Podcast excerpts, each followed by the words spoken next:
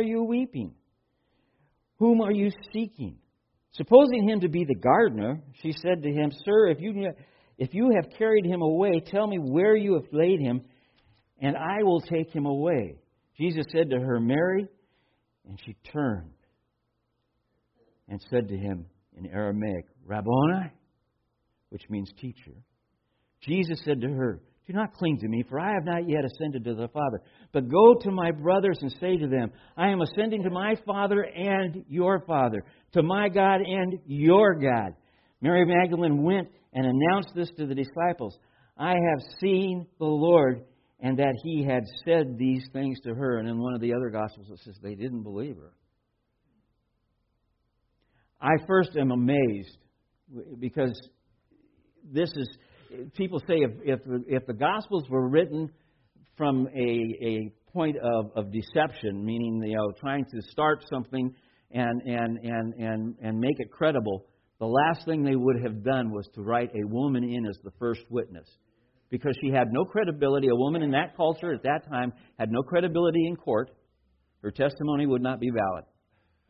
And here's the first testimony. That's so anti culture of the time that it, it, it, it speaks. But then the, the next people, Salome and, and, and, and Mary, mother of James, see him. And the women that were with him. So, so Jesus' first appearance is to women. And I think that is such an amazing thing because it's so counterculture and it tells us. And, and, and when he speaks to her, he says, uh, to, to her, she says, I'm going to uh, tell them that I'm going to uh, my Father and your Father, my God and your God. He's, he's making a new established relationship here that she's understanding that, that our God, Jesus, uh, is, is drawing her into the family. I can't imagine what was racing through her mind now. Of course, she raced back to, to, to, the, to Peter and to John, and, and, and, and again, they're trying to figure this out. I, I think John is trying to probably starting to run mental puzzles in his mind, saying, "Wait a minute, you know, what was what was it he'd said about certain things?" Uh, but but uh, you know, yeah. So Mary Magdalene has appeared to him. By the way, it says she did not recognize him. And and I'm thinking of, of the Gospel of Luke when he appears to the two men on the road to Emmaus it actually says that their eyes were kept from recognizing him. So I'm assuming that, that you could parallel that here. And, and, and so Mary calls out Rabboni, teacher, which is, is a, a, a statement of respect and, and, and endearment. And he says, Don't stand here clinging to me. Go and tell my brothers. And I thought, oh, wait a minute. Go and tell who? My brothers. He didn't say my disciples here, he said my brothers. Can you see that we're establishing a, a, a, a familial relationship here that is, is, is to us today the same thing? We say brothers and sisters in Christ. Why? Because we all share together in the inheritance of Christ and, and, and, in, the, in the resurrection. All of these things are things that are for us to see and to know and ultimately experience ourselves. So he says, Don't stay hanging on to me, but go and, and tell them that I'm ascending to my Father, your Father, my God, your God. All of this new relationship that's coming about is established by what Jesus said on the cross in John 19, verse 30. It is finished. We had a uh, wonderful Good Friday service uh, this uh, last Friday evening at the Nazarene Church. Uh, I, I'll tell you, we had over over 300 people at the at the service. The place was maxed, and then they were sitting in the foyer as well on folding chairs. It was amazing. It was a wonderful evening, and we went through the seven last words of, of Jesus. We kind of put one out of line in a sense of just a little so that we were finishing with these words, it is finished. He actually, that was the sixth thing he said. But uh, we used it last to tie things together into communion, and it was, you know, it is finished. What was finished? The pain of the price of sin there needed to be a sacrifice. All of the Old Testament sacrifices always were pointing to something that had to be that had to be done over and over and over again until the final sacrifice would come and complete it once and for all. That's Jesus. He was the Lamb of God. That's what John the Baptist called him. He says, Behold, the Lamb of God who takes away the sin of the world. And Jesus on the cross finally says the words, It is finished. And then he says he gave up his spirit. And the, the, the, the idea is, is that, that the price of sin had been paid. But how would we know for sure that that had been done? The resurrection is the proof. The tomb is empty because of the words, it is finished and completed, and Jesus has done it. And like I said, she, you know, uh, Mary Magdalene goes and tells the disciples, and I think it's in Mark 16, it says, but they, they would not believe it. So Jesus now is, is, you know, it goes through the, I'm skipping a couple of the other appearances that had happened. I'm just staying with John here. Uh, in the evening, uh, it says that John appears to the disciples at verse 19 of chapter 20 of John. On the evening of that day, the first day of the week, the doors being locked where the disciples were for fear of the Jews, Jesus came and stood among them and said to them, Peace be with you. When he had said this, he showed him his hands and his side. Then the disciples were glad when they saw the Lord. Jesus said to them again, Peace be with you. As the Father has sent me, even so I am sending you. And when he said this, he breathed on them and, they, and said to them, Receive the Holy Spirit. If you forgive the sins of any, they are forgiven them. And if you withhold the forgiveness from any, it is withheld. In other words, they were going to be able to teach people what is and isn't sin and how it works.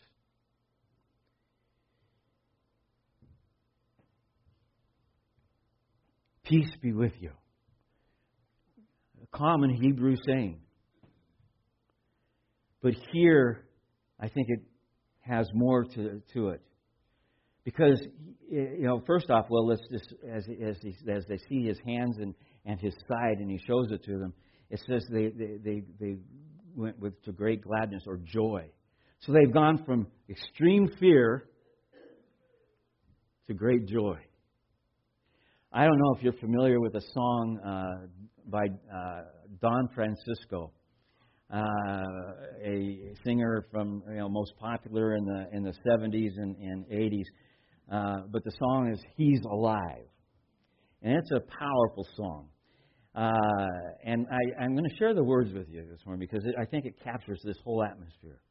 The gates and doors were barred, and all the windows were fastened down. I spent the night in sleeplessness and rose at every sound. Half in hopeless sorrow, half in fear, the day would find the soldiers breaking through to drag us all away. Then, just before the sunrise, I heard something at the wall. The gate began to rattle, and a voice began to call, and I hurried to the window.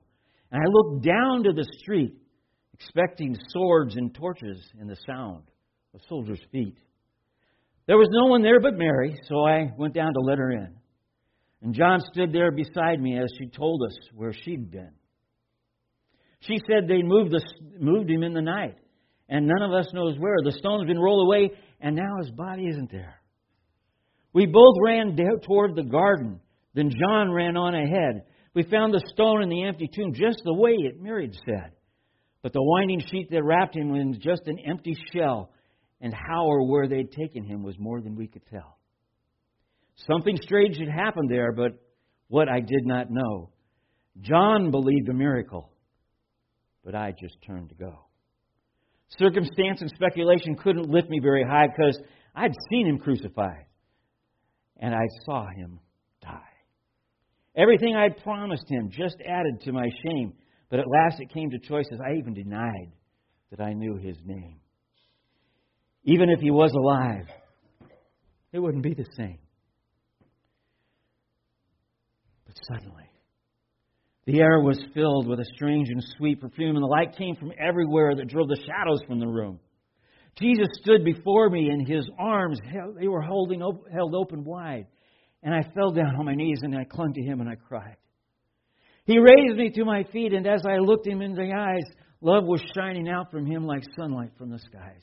Guilt and my confusion disappeared in sweet release, and every fear I'd ever had just melted into peace. He's alive. He's alive. He's alive, and I'm forgiven. Heaven's gates are open wide. He's alive. He's alive.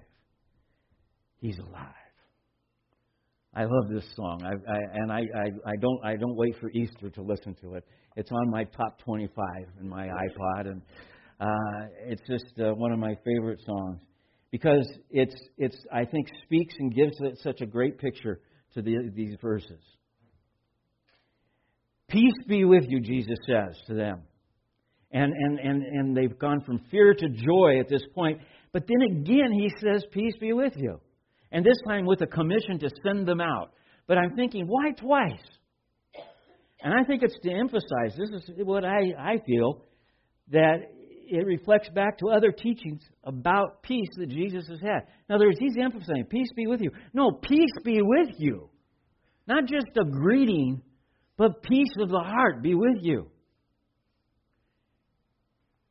Jesus had told them, uh, for instance, in John chapter 16, he says, I have said these things to you, that in me you may have peace. In the world you'll have tribulation, but take heart. I've, I've overcome the world.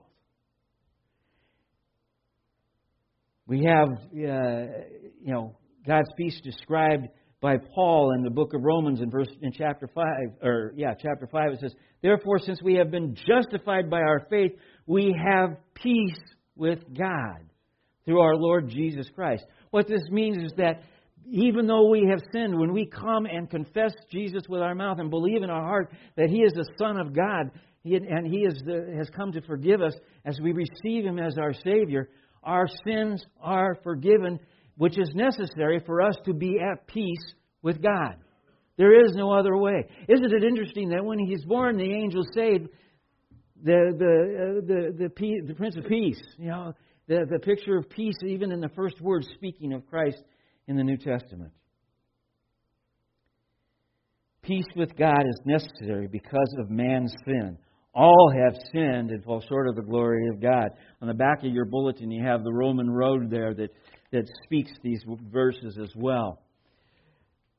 A familiar passage to many found in, in, in Philippians uh, chapter 4 starting with verse 4. It says, Rejoice in the Lord always. Again, I say rejoice. Let your reasonableness be known to everyone. The Lord is at hand. Do not be anxious about anything, but in everything, by prayer and supplication with thanksgiving, let your request, be made known to God. And the peace of God, which surpasses all understanding, will guard your hearts and your minds in Jesus Christ. And I see you know, there's actually two sides to this peace. There's the peace being at peace with God, the sacrifice of the cross, it is finished, but also with the Holy Spirit, and it's the peace in the world in spite of tribulation. So we have peace even where the rest of the world does not. And more than once in my life, I have had situations that have come across uh, our path and in sadness and grief and other t- things and trials and I've had people say, "How do you maintain your your your your, your position and, and and your joy?" And I said, it, "It has nothing to do with me; it has everything to do with Jesus Christ and the Holy Spirit in me." You see, with this peace that we have when we confess with our mouth and believe in our heart that Jesus is the, is Christ and our sins are forgiven, we take those words, it is finished, and it is applied to us. The work is done. There isn't anything that we can bring to the altar this morning to impress Christ in reference to our salvation. He has paid it all. In fact, that was one of the main points that Pastor Mike Delamarian made when he was going through it is finished. Uh, the word deals with the, the idea of, of a debt paid in full. In fact, it was even a word used to stamp debts paid in full. As a result, you can go to Psalm 91 and, and, and the first four verses, and you find that that Jesus has become our refuge. He is our fortress. He is our deliverer. Allowing the believer to have all confidence. We know that for those who love God, all things work together for good. That's the peace that we can have. So we're at peace with God and we're at peace in a, in a fallen world and we're at peace in the circumstances around our life. It maybe doesn't have anything to do with, with you know, uh, you know, some people try to make it have to do with, you know, uh, having resources and money and, uh, and, and uh, some people say the life of a king's child. But I'm telling you, it doesn't matter what the status of your life is. When you have Jesus Christ, you're at peace within that framework. The apostles, the disciples, and the many who went to their death. In the trials and tribulations, there's so many stories. The book of Martyrs is awesome. Uh, it tells about their peace in facing their death in the Colosseum and on the cross and so many other ways. It's a peace that passes understanding, and it comes from God.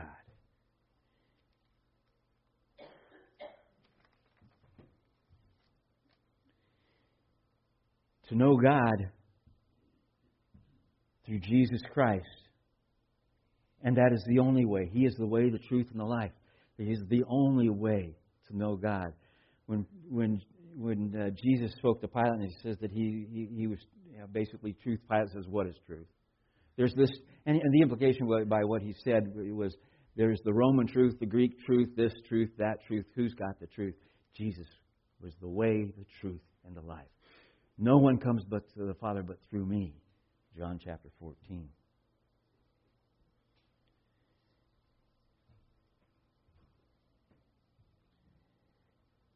To be to know God as the author of my salvation is to be at peace with God and to be at peace in the world, no matter what the circumstances.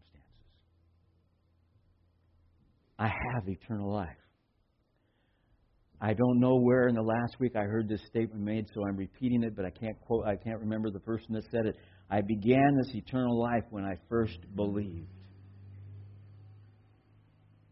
So on October 15th, 1976 at 6:30 in the morning, I began eternal life. Now I'll tell you this body does not feel things of eternal life. But I know I have it and I am at peace with God, and I'm even at peace in this world. In spite of all the things that, that you could look at that would make you worry, we can rest with confidence. And the thing that's so awesome about this piece, and what I would uh, uh, close with this morning, is found in Romans chapter 8. Starting with the 31st verse. What then shall we say to these things? If God is for us, who can be against us? He who did not spare his own son, but gave him up for us all, how will he not also with him graciously give us all things? Meaning all the things he has promised us, our inheritance in eternal life, and all that he has promised us.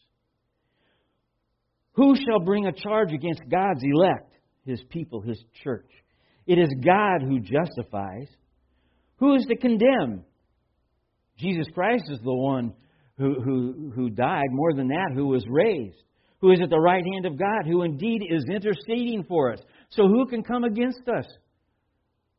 Nobody can stand before us, before God. You know, the devil's going to stand there. I think of this picture coming out of the Old Testament, but the devil's standing there, and, I think it's Zechariah 3, but he's standing there wanting to, to, to make a statement about the high priest that's before the throne of God. And it's like he's got a list of things he wants to read. This guy isn't worthy of, of, of being elevated, you know, and, and, and, and for you to be with God.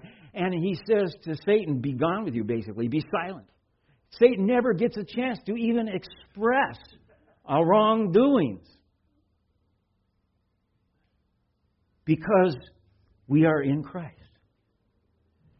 We are redeemed. Jesus finished the work. And so we, we sit here. No one can come against us in the sense of, of who we are in Christ. Who shall separate us from the love of Christ? Shall tribulation, or distress, or persecution, or famine, or nakedness, or danger, or sword, as it is written. Uh, for your sake, we are being killed all the day long.